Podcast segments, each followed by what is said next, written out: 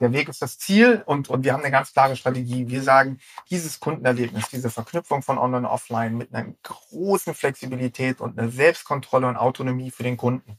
Da werden wir immer besser. Wir haben jetzt eine eigene Pupillendistanzmesser äh, in der App und wir haben äh, sozusagen eine Zentrierung in der App. Und da passiert wahnsinnig viel. Und digital gestützte Personalisierung und eine tolle Verknüpfung mit dem Kundenerlebnis im Store. Da arbeiten wir permanent. Das ist unsere Leidenschaft.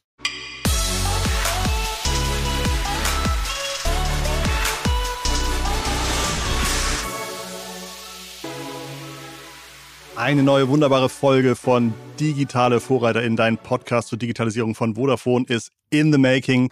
Wir stehen am Anfang einer wunderschönen Episode. Und zwar haben wir heute zu Gast Mirko Kaspar und äh, der ist unter anderem bei Mr. Specs für einen immer weiter wachsenden Umsatz mit Sehhilfen, Brillen äh, und so weiter verantwortlich. Zudem kommen wir gleich.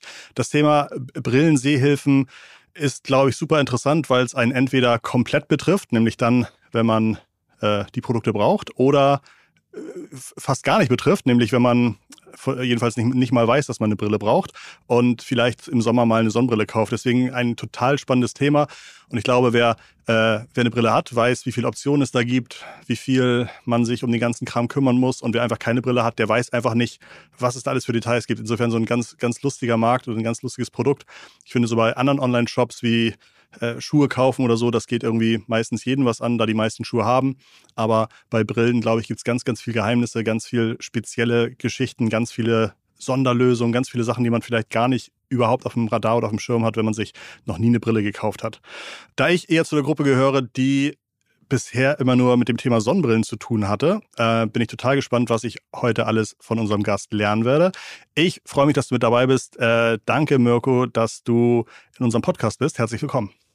Hallo Christoph, äh, Grüße zurück. Vielen Dank für die Einladung. Ich freue mich sehr. Wir haben im kurzen Vorgespräch ähm, schon so ein kleines bisschen darüber gesprochen, dass du dein Leben nicht immer nur mit dem Thema Brillen verbracht hast. Deswegen finde ich es eigentlich extrem spannend, auch mal zu hören, was sich so vorher bewegt hat. Ich glaube, du warst erst äh, Berater und ähm, hast da also wahrscheinlich viele Firmen von innen und außen gesehen, Strategien gemacht, Slides produziert, Empfehlungen gegeben und dann aber irgendwann gedacht, das Leben hat vielleicht noch andere Sachen außer PowerPoint zu bauen. Was hast du nach dem Beratungsthema gemacht? Ja, es war tatsächlich so, dass ich nach dem Beratungsthema angeknüpft habe an dem, was ich vor dem Beratungsthema gemacht habe, denn ich hatte immer eine Leidenschaft für Musik und habe während des Studiums schon äh, einen Plattenvertrag gehabt äh, bei Universal Music und kannte deshalb äh, die, die Branche ganz gut und habe dann nach dem Studium eigentlich erstmal angefangen in der Musikindustrie für ein Jahr ja. als Produktmanager, äh, war so verantwortlich für East Coast Hip Hop äh, im Wesentlichen ähm, und äh, ein bisschen Clubgeschichten und äh, war dann aber unsicher, ob ich tatsächlich mein Leben in der Musikindustrie verbringen will ähm, und bin dann zu McKinsey, die Beratung fünf Jahre und war dann aber unsicher, ob ich mein Leben tatsächlich als PowerPoint mal eine Berater verbringen möchte und bin dann nochmal zurück, vier Jahre in die Musikindustrie, wieder zu Universal Music und, ähm, und dann war 2006 äh, war es soweit, dass wir, ähm, dass ich gesagt habe, komm, jetzt machst du eigene Sachen, äh, da, äh, da fühlst du dich dann doch am allerwohlsten. Und, äh, und dann haben wir ähm, Metaversum gegründet. Das muss man sich mal auf der Zunge zergehen lassen. Metaversum 2006. Ähm, genau. Das ist ja eigentlich ein Thema, das gerade gerade jetzt so bekannt wird. Was, was war denn das damals? War das schon sowas ähnliches und ihr wart einfach zwei Dekaden zu früh? Oder äh, erzähl mal. Also äh, absolut, wir hatten eine, eine, virtuelle Welt, äh, die auf einem äh, True-to-Scale Geogrid, also einem, einem maßstabsgetreuen Geogrid aufbaut. Wenn du in der virtuellen Welt unterwegs warst, also zum Beispiel im virtuellen Berlin oder virtuelles äh, Singapur, London, New York, ähm, dann konntest du Google Maps, das echte Google Maps in der virtuellen Welt aufmachen. Es war komplett ein Mesh äh, und äh, konntest ins Kino gehen, ins Pentagon Museum etc. Und ähm, und das war tatsächlich genau diese Vision, also mit echten Leuten im virtuellen, echten Leben. Und äh, das Produkt, das wir gebaut haben, hieß Twinity. Und es waren eben Zwillingsstädte. Und genau, dann war das natürlich von der, von der, von den Use Cases eher leichtgewichtig, aber von der Technologie damals noch eher schwergewichtig. Und ich glaube, das sozusagen war das Thema, warum das natürlich ähm, damals noch nicht so eine Massen äh, äh, attrahiert hat. Und äh, aber die, die, die, Welt, die, weiß, sie lief immer noch bis vor einem halben Jahr. Äh, dann war sie mal kurz down, dann habe ich nicht mehr nachgeschaut. Wir haben es äh, nach vier Jahren dann verkauft an Australier. Und die war tatsächlich, lief profitabel über virtuelle Items. Da haben sich Leute Yachten in Miami gekauft oder so, virtuelle. Das ist ja total verrückt. Äh, total, also, wie seid ihr denn auf den Namen gekommen, Metaversum? Ist das, ist das einfach so naheliegend, wenn man sich darum, äh, wenn man sich darum Gedanken macht, oder ist das äh, schon eher ein Zufall, dass das auch genau jetzt der Begriff ist, unter dem das geht ja zurück auf Snowcraft, den, ähm, sagen wir mal, visionären Roman, in der es diese virtuelle äh, Welt gab. Und das war, hieß da Metaverse. Und darauf haben wir es basiert, weil uns war klar, diese Vision wird irgendwann kommen und wir sind jetzt die, die es machen. Und ähm, war auch international echt gut gefundet, war Benchmark äh, Europe, die äh, dann Balderton äh, sich umbenannt haben, war mit drin und waren echt Top-Investoren und, und eine große Vision und auch wirklich super Leute. Ja, Also hier der Christian von Hardenberg, der war dann zum Schluss derjenige, der fast äh, als allein äh, Verantwortlicher und zum Schluss auch wirklich allein Verantwortlicher da die, die, die, die Welt gecodet hat, ähm, teilweise mit über 80 Leuten, aber teilweise fast alleine und der ist ja heute CTO von Delivery Hero. Also es waren schon irgendwie Heavy-Hitter auch, die an dem Projekt äh, mitgearbeitet haben. Das war eine wahnsinnig spannende Zeit. Jochen Hummel übrigens, großer Credit. Jochen Hummel war derjenige, der der die, äh, der eigentlich die Idee hatte, äh, und den habe ich dann kennengelernt und habe äh, mit ihm dann damals da gegründet. Ähm, und äh, aber er, er, also ihm gebührt tatsächlich die Ehre äh, äh, der Vision. Wenn du, wenn du jetzt mal zurück überlegst und wahrscheinlich auch die ganzen Jahre, die du damit Erfahrung hattest und die Dinge, die irgendwie geklappt haben oder nicht geklappt haben, hast du so zwei, drei Tipps an, an Facebook, an Meta, wo du sagst, Jungs, äh, ich weiß, ihr seid zwar groß, aber das sind im Grunde die, äh, die, die Point of Failures, auf die ihr aufpassen müsst, damit das Ding wirklich fliegt, das Metaversum. Naja, ich meine, das, das ist wahnsinnig viel Trial and Error und eins mal, was die schon, äh, was die schon haben, ist, die haben halt wahnsinnig viel Geld und äh, jeder, der eben mit Virtual or, äh, oder Augmented Reality äh, gearbeitet hat in den letzten 20 Jahren, der hat ungefähr alle drei, vier Jahre die Technologie weggeschmissen und neue genommen. Ja? Äh, und das ist halt echt frustrierend und teuer. Ja. Und äh, da kann man mal davon ausgehen, dass äh, Zuckerberg wahrscheinlich die, das Durchhalte- und Stehvermögen hat, zu sagen, okay, er probiert es halt so lange aus, bis dann passt. Ja. Ähm, positiv gesprochen glaube ich tatsächlich, und wir haben ja auch den Feuer gesehen und wir hatten ja eine ganz engagierte Community und sozusagen, wir sahen das Feuer in den virtuellen Augen diese immersiven Gemeinschaftserlebnisse, wenn es ein Konzert gab, wenn es eine Übertragung gab oder irgendwie sowas, das ist tatsächlich, was die Leute dann gehuckt hat. Ja, äh, äh, und das sieht man ja auch, wenn Travis Scott ein virtuelles äh, Konzert gegeben hat, jetzt in Fortnite oder irgendwie sowas, wie das dann schon auch eine, eine, eine Emotionalität und eine E-Mail, also ein Eintauchen ermöglicht. Äh, ähm, ähm, und ich glaube, das sind diese Erfahrungen und Peak Experiences, die so ein Ding dann nach vorne pushen werden, glaube ich.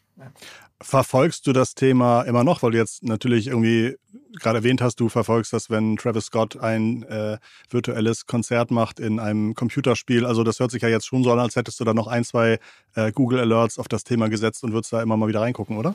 Also tatsächlich läuft der Google Alert auf Metaverse und der läuft noch. Der, das ist ganz lustig. Und jetzt ist es tatsächlich so, ich habe eine 14-jährige Tochter, äh, die ah, okay. spielt natürlich auch Fortnite und, äh, und, und deswegen ist es natürlich entweder ich krieg's irgendwie über einen Ticker ja. oder ich gehe äh, äh, ins Zimmer nebenan und schaue es mir live an äh, aber äh, da hängt natürlich, wenn du vier Jahre mit einem wirklich tollen Team an sowas gearbeitet hast, so ein bisschen Herzblut hängt da natürlich immer noch dran. Ja. Okay, super spannendes Thema. Interessant, wie früh du da dabei warst. Du bist dann 2011 in ein neues Projekt, äh, die inzwischen börsennotierte äh, Firma Mr. Specs. Ähm, was hast du da die ersten Jahre gemacht? Ja, wir haben äh, uns kennengelernt. Dirk hat, äh, Dirk Graber hat äh, Mr. Specs gegründet. Ähm, vor 14, 14 Jahren, über 14 Jahren. Ähm, und ähm, ich habe ihn kennengelernt über einen gemeinsamen Investor, der in Metaversum investiert war und, äh, und in, in Mr. Specs, äh, die Grazia Equity. Und dann haben wir angefangen äh, zusammenzuarbeiten, was die Positionierung der Marke anging, die Kommunikation und die Market Education, also die wirklich das Erklären des neuen Geschäftsmodells. Wie kriege ich das sozusagen an den Mann? Wie kriege ich konkret die Brille online an die Frau und ja. an den Mann? Und ähm, so haben wir zusammengearbeitet. Das endete dann in einem oder mündete in, einem, in einer neuen Kommunikationsstrategie, neuen TV-Spot, äh, neuer Markenpositionierung und plötzlich hob das ab. Und wir sahen plötzlich, dass die Brille online echt Traction bekommen hat. Und äh, dann war klar, das wird wahrscheinlich die größere Nummer. Und äh, dann bin ich beim Metaversum raus und bin voll rein. Und seitdem machen Dirk und ich das eigentlich äh, gemeinsam.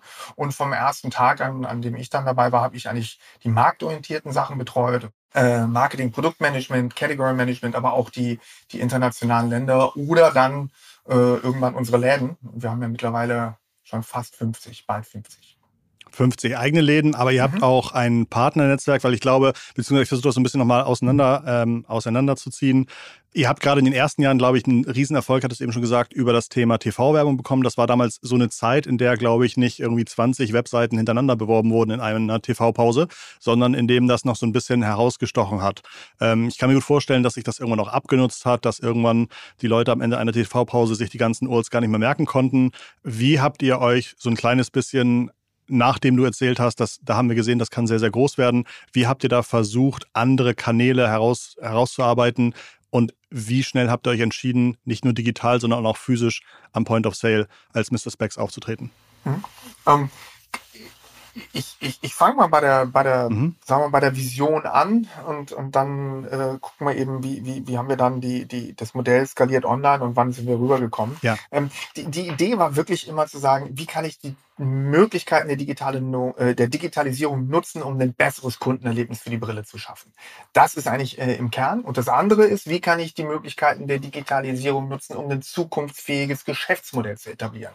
Und ähm, fangen wir beim Kundenerlebnis an wir haben sehr viel Marktforschung gemacht und herausgefunden, dass ähm, zwei Drittel der Brillenträger eigentlich keinen Spaß am Brillenkauf haben.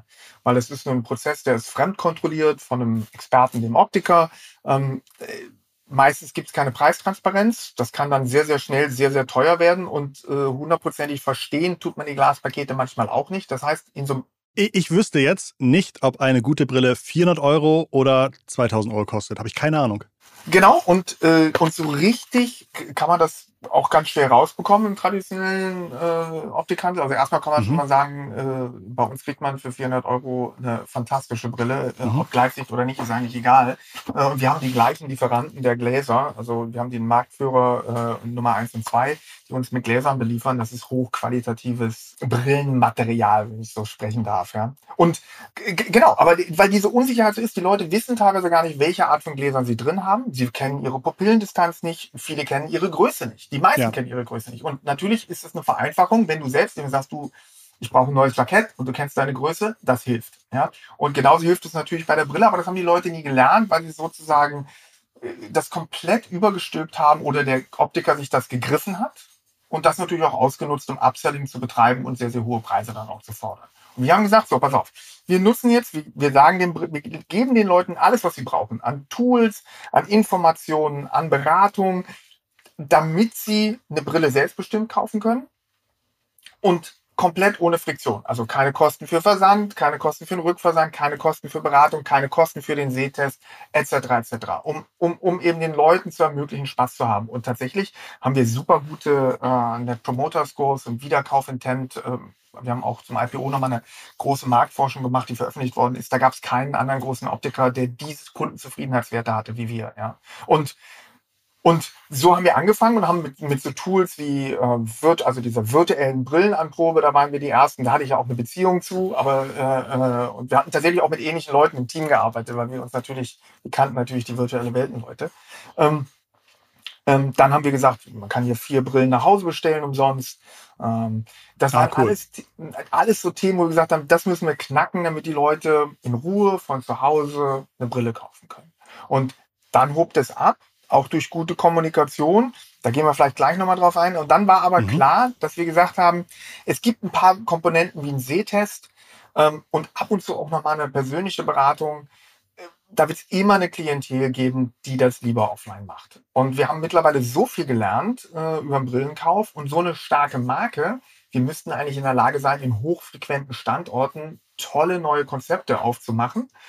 Da müssten es viele Neukunden geben. Ich müsste eigentlich kein extra Marketing ausgeben. Und wenn man das integriert aus einem Bus macht, ein Kundenkonto etc. etc., dann müssten die doch eigentlich sehr schnell loyal werden und auch digital nachkaufen. Und tatsächlich ist eines der wenigen Projekte in meinem beruflichen Leben, die genau so geklappt haben. ähm, Äh, genau so war es. Ja. Wir haben dann ein neues Store-Konzept gemacht, was sehr userzentriert wieder ist. Also alle Brillen offen, du kannst ausprobieren, wie du willst. Die sind sortiert nach Größe, Form und Farbe, dass du schnell was findest. Ne. Du kannst auch eine Karte mitnehmen, kannst dann zu Hause bestellen, hast einen QR-Code drauf, kannst tiefer reinzoomen. Also, also wirklich die, die, die komplette Omnichannel Shopper Journey auch im Shop. Und dann, wenn du was kaufst, kommt jemand mit dem Laptop, du machst ein Kundenkonto gemeinsam, du überlegst, welche Kombination an Gläsern du haben willst, da bist du gut beraten. Es gibt einen ganz modernen Sehtest, die Werte werden automatisch in dein Kundenkonto übertragen und du gehst raus und hast deine Größe gelernt, deine Werte, deine Pupillendistanz, alles da drin. Und das haben wir dann, dafür hatten wir die Kohle, die Marke und die Überzeugung in 2016.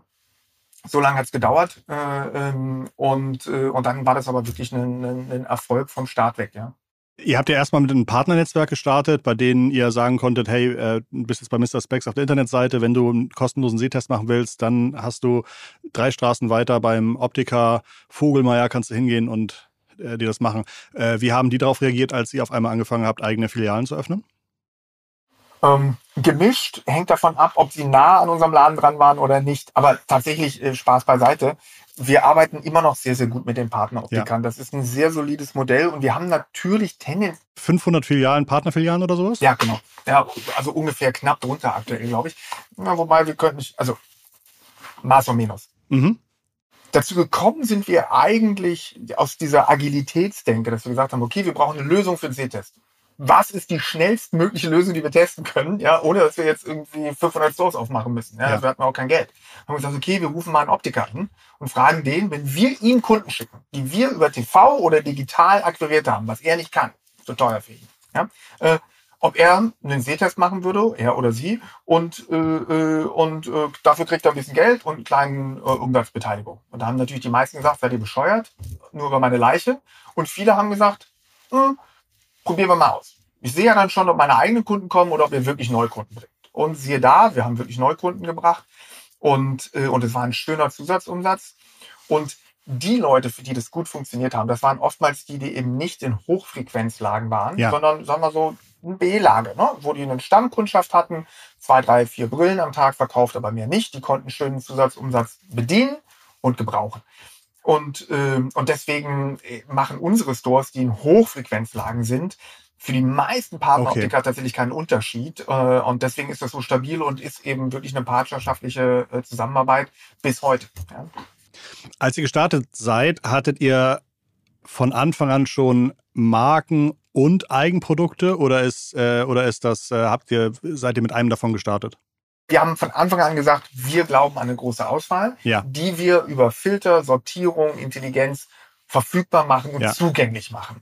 Und deswegen hatten wir von Anfang an eine, eine, eine, ein schönes Markensortiment und tatsächlich die Eigenmarke, die braucht ja immer einen Tuck länger, bis sie dann irgendwie Absolut. konzipiert und produziert ist. Deswegen hat die Eigenmarke zur vollen Blüte etwas später gefunden. Aber vom Konzept her war das von Anfang an so geplant. Und mittlerweile ist es so, dass bei der Brille die Eigenmarke auch äh, um die 30 Prozent Umsatzanteil hat. Äh, das ist ähm, das ist echt ein schöner Erfolg, weil wir natürlich sehr genau unsere Zielgruppen kennen, wissen, welche Styles gerade gut laufen und, und ein sehr, sehr gutes Preis-Leistungs-Verhältnis dann natürlich auch anbieten können.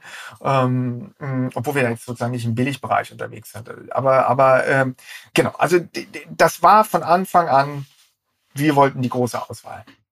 Bei Sonnenbrillen, glaube ich, ist es eher wichtig, dass man sagt, wir haben hier Ray-Ban oder, oder Gucci oder sowas bei Sehhilfen ist das das richtige Wort? Weiß ich nicht. Gibt es da auch so die zwei, drei großen Marken, die man auf jeden Fall führen muss?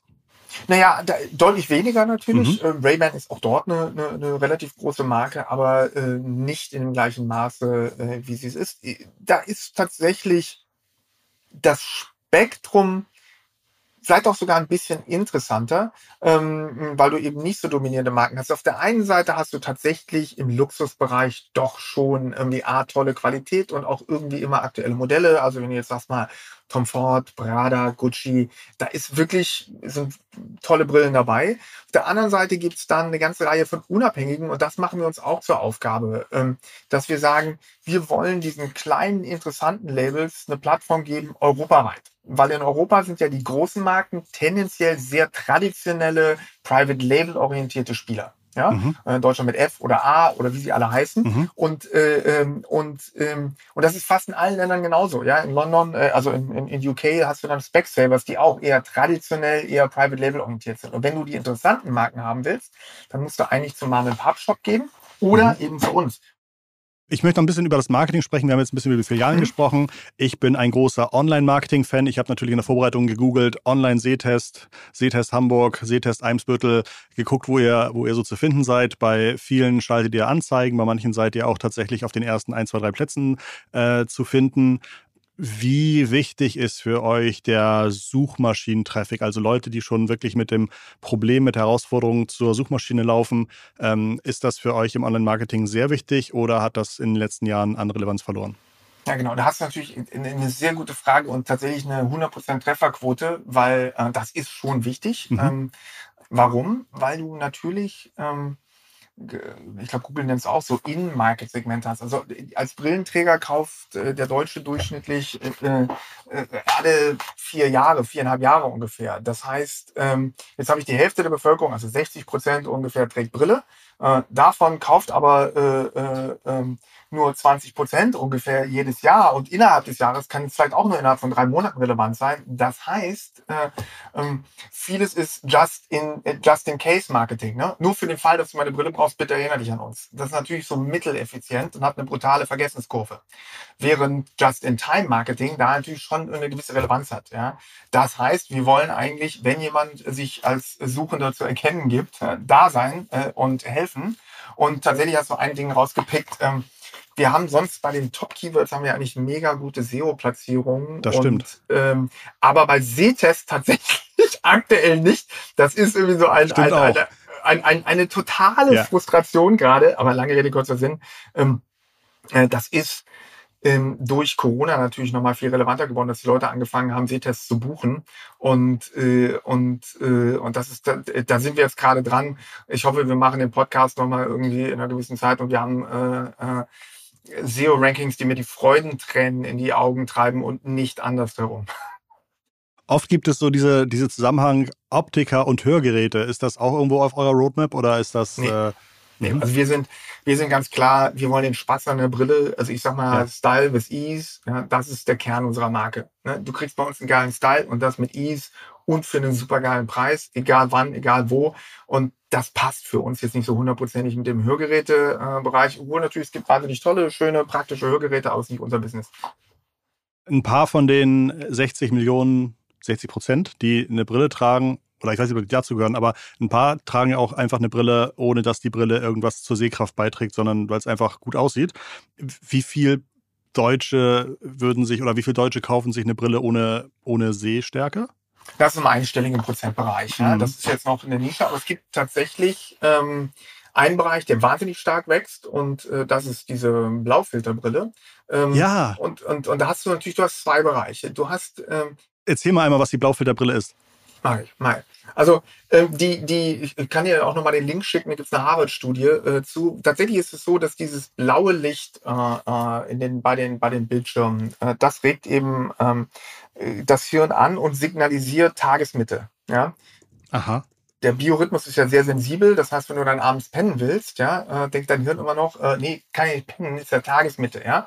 Äh, das ist ein bisschen die populärwissenschaftliche Erklärung. Und das, und die Blaulicht, und das, die, die Blaulichtfilterbrille, die filtert das blaue Licht raus, so dass das Auge abends weiß, es ist Abend und sozusagen du diesen natürlichen Tages- und Nacht- und Lichtrhythmus äh, wieder mitbekommst. Und äh, da gibt es tatsächlich eben auch eine Harvard-Studie, die gezeigt hat, dass die Ausgeruhtheit, äh, die Schlafqualität und dann eben auch die Konzentrationsfähigkeit am nächsten Tag im Job durch so eine Brille erhöht wird. Äh, so einen klassischen Placebo-Test da gemacht. Und so, und jetzt aus zwei Gründen. Also A, damit du nicht so ermüdest äh, vom Bildschirm und abends äh, äh, in, in den normalen Schlafrhythmus kommt, ist das schon eine Hilfe. Und das Zweite ist, äh, wenn du jetzt hier äh, den ganzen Tag vom Bildschirm bist und verbringst irgendwie 80 Prozent deiner Zeit äh, äh, in Zoom, Teams oder was auch immer, was hast du denn da für ein Accessoire? Also deinen Gürtel kannst du dir fast nicht zeigen, ja. Und äh, aber die Brille, die kannst du mhm. zeigen, ja. Und deswegen gibt es schon eine ganze Reihe Leute, die, die auch gerade eben mal eine Brille wechseln oder dies oder das Witzig. machen, irgendwie mhm. einfach, weil natürlich im Screen, man, man sieht halt nur das Gesicht, ja. Ähm, und, und da kann man schon natürlich wahnsinnig viel machen mit der Brille, ja. Als du sagtest, dass die normalen Brillenträger leider nur alle paar Jahre eine neue Brille kaufen, ähm, das CRM bei euch, was sind so gute Events, bei denen ihr merkt, äh, da macht es Sinn, den Newsletter zu verschicken an einen Kunden, der, äh, der, der schon mal bei uns da war? Nee, ähm, naja gut, es gibt so ein paar. Geburtstag, normale, Weihnachten, nee. Genau, so, also doch auch, ja? na klar. Also ich meine, gut, das eine ist natürlich sozusagen, äh, der hat die erste Brille, der oder die hat die erste Brille online gekauft und es hat geklappt und er hat gemerkt, Mensch, ist ja Wahnsinn, super schnell, super Preis-Leistungsverhältnis, super Qualität, äh, äh da brauche ich gerade eine zweite. Ja, und weil ich dann mhm. eben sage, fürs Autofahren oder eine, gerade eine verglaste Sonnenbrille ist ein echter Kicker. Ja, äh, damit ich dann nicht immer kombinieren muss oder wechseln oder wie auch mhm. immer. Einfach eine schöne verglaste Sonnenbrille, die bei uns auch echt bezahlbar ist. Ähm, und, und das ist eben so ein Ding. Wenn die erste Brille angekommen ist und man ist richtig zufrieden, dann direkt sagen, pass auf, hol dir noch die zweite. Arbeitet ihr da mit Rabatten? Na klar, auch. Also ein klein, kleines Incentive äh, macht es immer einfacher, wobei wir jetzt sozusagen eher eine Everyday Low Prices Strategie mhm. fahren, ja, als, äh, äh, als sozusagen die Rabattmassaker. Aber äh, und das ist natürlich auch so ein bisschen saisonbedingt, ja. Also wenn, wenn man jetzt sagt, ähm, zum Beispiel letztes Jahr hatten wir ein extrem gutes erstes Quartal äh, durch, durch den Lockdown. Ja, und da muss natürlich jetzt dieses Jahr schauen, okay, lässt du die Kampagne eine Woche länger laufen oder nicht. Ne? Das ist Taktik. Aber prinzipiell strategisch haben wir Everyday Low Pricing.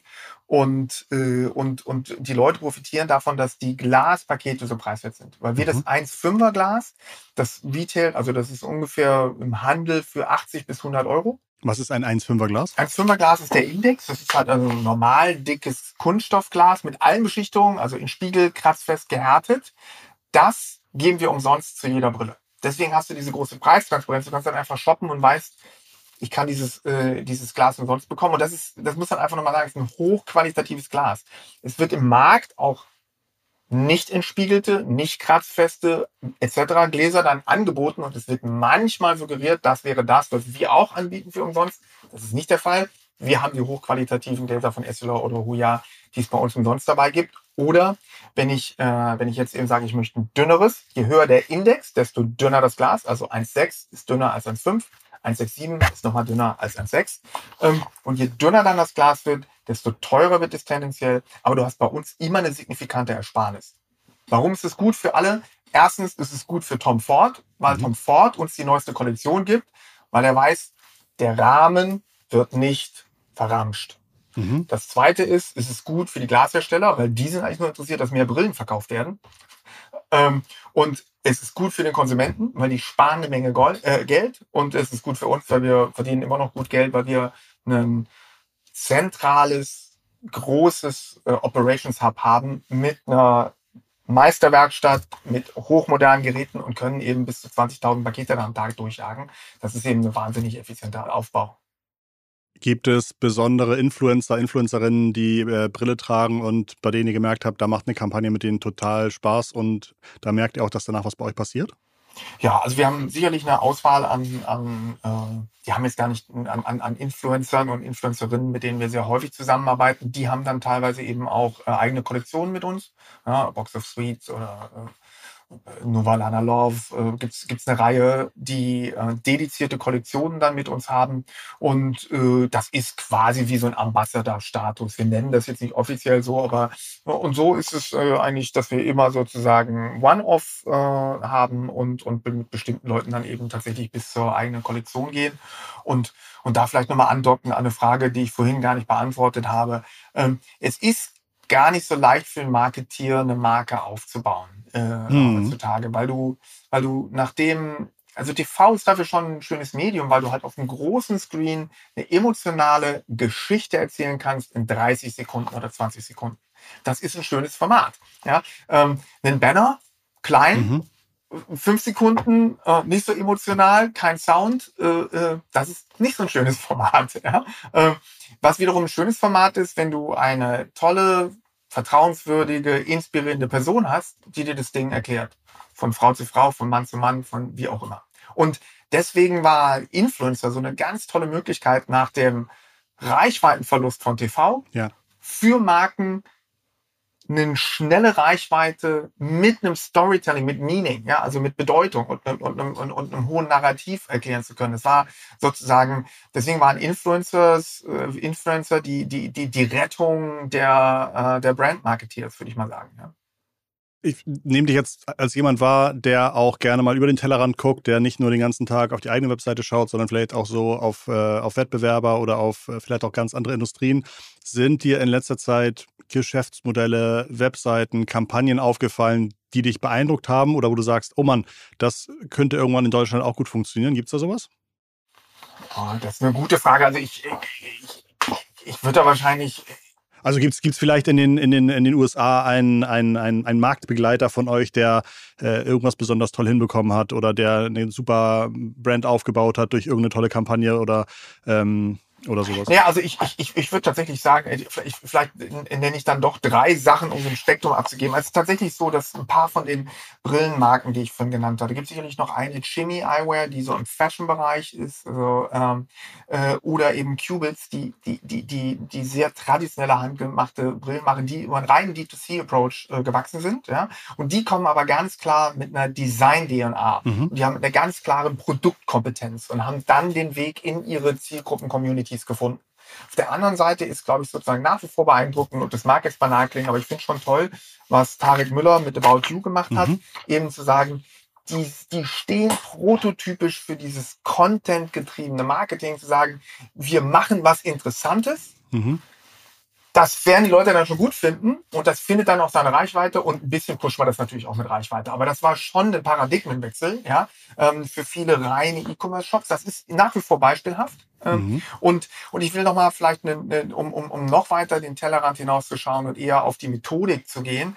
Ich habe so ein Schema, was ich, was, was, was für mich als mentales Modell wahnsinnig wichtig ist. Das ist so ein U-Schema, wo ich sage, bei aller Agilität brauchst doch eine sehr klare strategische Zielrichtung. Mhm. Und äh, weil ich muss wissen, auf welchen Gipfel ich steigen möchte, damit ich weiß, welche intelligenten Schritte in welche Richtung ich denn gehen muss. Ja?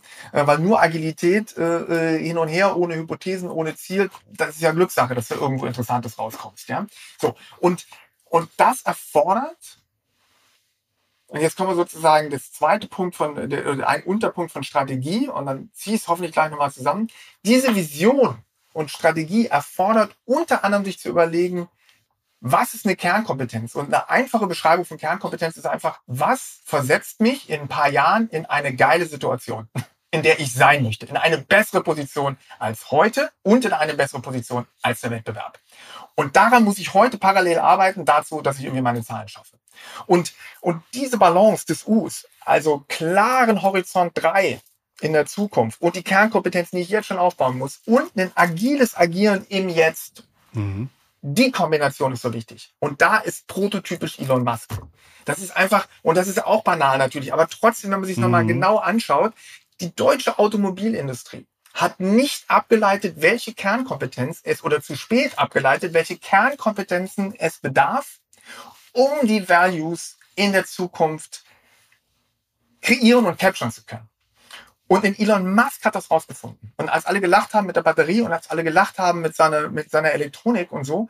Und heute müssen, muss die deutsche äh, Automobilindustrie von Nvidia die Elektronik lizenzieren. Die wollen mittlerweile natürlich einen Revenue Share haben, ne? weil die sagen, hier, pass mal auf, wir zuliefern für, äh, für Stück Preis, das machen wir nicht mehr. Ja? So. Und, und damit ist die Kernkompetenz, die es mir erlaubt, in der heutigen sozusagen, in der, in der, heute ist ja die Zukunft von damals, ja, sozusagen, die jetzt mich in eine gute Position ist. Die ist einfach ähm, ein bisschen verpennt worden. Tolle Automobilindustrie, ich fahre gern deutsche Autos, ähm, das sind tolle Manager, alles drum und dran, aber tatsächlich gab es einen, der genau diese Art von Arbeit gemacht hat, in einer Präzision, äh, wie es atemberaubend ist. Und der Typ heißt halt Elon Musk. Super schöne Antwort. Das fand ich, äh, das fand ich sehr gut. Da war sehr, sehr viel drin und ich glaube, das, das werde ich mir auch nochmal in der, in der fertigen Episode nochmal ganz langsam und zweimal anhören. Also wirklich sehr, sehr schöne Antwort. Vielen Dank. Als du Tarek Müller erwähnt hast, ist mir noch eingefallen, wir haben letztes oder vorletztes Jahr ein Podcast mit ihm gehabt. Ähm, ich glaube, da sind immer noch unheimlich viele Themen aktuell davon. Aber er hat auch gesagt, weil ich sagte, oh, About You ist ja auch durch die Personalisierung sehr bekannt geworden, hat er gelacht und gesagt, so ja, was ihn als auch als Techie unheimlich fertig gemacht hatte, war, das Feature, also die haben ja unheimlich viel auch in Personalisierung und äh, Empfehlung, Produktempfehlung, das alles äh, investiert und sich Gedanken gemacht und ausprobiert und experimentiert und Algorithmen geschrieben. Und er sagt, das Personalisierungsfeature, das den Leuten am besten gefallen hat, wo, wo man irgendwie sagt, was, was gefällt deiner Personalisierung am besten, war leider, dass man nach dem, nach dem Login, dass da nicht mal drin steht About You im Logo, sondern dann About Christoph oder About Mirko. Und er meint, dass genau das das Feature war, wo die Leute sagen, das ist ja schön, das ist ja wirklich mal für mich individualisiert. Das hat ihn, äh, das hat ihn teilweise kurz traurig gemacht, meint er. Wahnsinn. Ja gut, na klar, da ist er natürlich, aber das ist sozusagen, da, da, da trifft dann äh, Vision auf Realität. Ja, ja absolut. ähm, ich glaube, für die Zukunft habt ihr auch sehr, sehr viel vor. Ich glaube, das Börsenthema und dass ihr jetzt äh, eine öffentlich gehandelte Firma seid, hat Vor- und Nachteile. Wenn es gut läuft, nur Vorteile. Wenn der Preis ein bisschen runtergeht, glaube ich, muss man sich unheimlich viel erklären, wird hinterfragt und ähm, möchte sich viel, viel lieber vielleicht aufs Produkt ähm, konzentrieren. Gibt es vielleicht noch ein oder zwei Sachen, die du hoffst, in diesem oder im nächsten Jahr für euch, ähm, also so, so ein Meilenstein, auf den du dich freust, hinzuarbeiten? Also ich glaube sozusagen, wir spielen The Infinite Game, ja, äh, um da so ein anderes Buzzword da reinzuwerfen. Äh, ähm, das ist, by the way, für das individuelle Lebensglück auch gut, ja, äh, äh weil man mit Ergebnisse klammert. Ist ein Dauerlauf und kein Sprint. Genau, äh, sozusagen der Weg ist das Ziel und, und wir haben eine ganz klare Strategie. Wir sagen, dieses Kundenerlebnis, diese Verknüpfung von Online und Offline mit einer großen Flexibilität und einer Selbstkontrolle und Autonomie für den Kunden das Ding, das resoniert toll. Mhm. Und da machen wir jetzt drei Sachen. Wir arbeiten natürlich auch an der weiteren Nutzung der Digitalisierung für Personalisierung, um zu sagen, Gesichtserkennung, da werden wir immer besser. Wir haben jetzt eine eigene Pupillendistanzmesser äh, in der App und wir haben äh, sozusagen eine Zentrierung in der App. Ähm, und da passiert wahnsinnig viel. Und digital gestützte Personalisierung und eine tolle Verknüpfung mit dem Kundenerlebnis im Store. Da arbeiten wir permanent. Das ist unsere Leidenschaft. Mhm. Und das Zweite, was wir tun, ist, dass wir sagen, diese, diese, die, was hoffentlich auch ein bisschen rübergekommen, diese, diese Sortimentsqualität da, ne? da noch mehr Diamanten und Perlen zu suchen und in das Sortiment zu packen und die Leute, die, die, die Konnoisseure sind für sowas, äh, zu finden. Das ist das andere. Und was machen wir und wie rollen wir das aus? Wir rollen es aus Markenbildung international, und Store-Netzwerk ausrollen. Ne, kommen jetzt wieder zwei Läden äh, äh, in kurzer Zeit dazu in Österreich. Und, äh, und, und, und, und das ist die Strategie und die ziehen wir einfach einfach durch und by the way sehr erfolgreich ne also sozusagen das ist mhm. ja äh, das ist ähm, wir sind jetzt seit 14 Jahren zweistellig jedes Jahr gewachsen mhm. Corona oder nicht oder hin oder her ähm, und äh, und das machen wir mit Leidenschaft ähm, und ziehen es durch super und ich habe noch eine allerletzte Frage, die ich unbedingt stellen wollte. Bei diesen ganzen Filialen und bei diesen ganzen äh, Kooperationen und so weiter, es ist ja ein großes Thema, das Roll-up-Thema. Also, dass man vielleicht irgendwie Unternehmen kauft und die da irgendwie alle konsolidiert und zusammen, so zusammenschmeißt. Und das wird bei, passiert bei Tierärzten und das passiert bei vielen anderen Themen. Ist das auch etwas für euch, dass ihr sagt, ähm, wir kaufen einfach bestehende freie Optiker auf, die werden dann zu Mr. Specs ähm, äh, gehören dann dazu und im Grunde kaufen uns dann zwar auch schönen Umsatz dazu, weil die schon etabliert sind und äh, machen am Ende viel mehr daraus, als die einzelnen Optiker für sich hin, hinbekommen? Genau, also ähm, der Aufkauf von traditionellen Optikgeschäften zählt nicht zu unseren Strategien, mhm. weil wir müssten sowieso äh, die komplette Kaufexperience, die, die, die, die, die digitale Ausstattung, äh, alles neu investieren. Und es gibt im Moment genügend äh, Locations, wo man, äh, wo wir einen Laden aufmachen können. Ähm, das würde uns dort nicht okay. äh, notwendigerweise weiter voranbringen. Was wir schon sagen, opportunistisch, äh, wenn wir äh, uns eine Region äh, erschließen können über M&A oder wenn es vielleicht äh, ähm, äh, technologische Lösungen gibt. Wir haben ja in ein Deep Tech-Unternehmen äh, investiert und übernommen ähm, für Computer Vision und, und, und Algorithmik, ähm, um auch maßstabsgetreue ja. Brillen über übers Internet äh, herstellen zu können. Ähm, das sind M&A-Themen, die, die, die bringen uns voran ähm, und äh, da werden wir opportunistisch vorgehen. Ganz, ganz lieben Dank, Mirko, für deine Zeit, für den ganzen Input, auch für die ganz, ganz tolle Antwort gerade zum Ende, äh, was dich so inspiriert und was vielleicht auch spannende Beispiele sind von Themen, die dich interessieren. Hat mir sehr gefallen. Ich wünsche dir ganz, ganz viel Erfolg und ich freue mich, dass ihr zu Hause zugehört habt. Das war Digitale VorreiterInnen. Nächste Woche jeden Montag wieder mit ganz, ganz tollen Gesprächen. Ich freue mich, wenn ihr diese Folge weiterempfehlt, auch Brillenträgern und Nicht-Brillenträgern und dass wir uns dann hoffentlich nächste Woche Montag wieder hören. Ich würde sagen, ganz liebe digitale Grüße von Mirko und Christoph. Macht's gut. Ciao, ciao.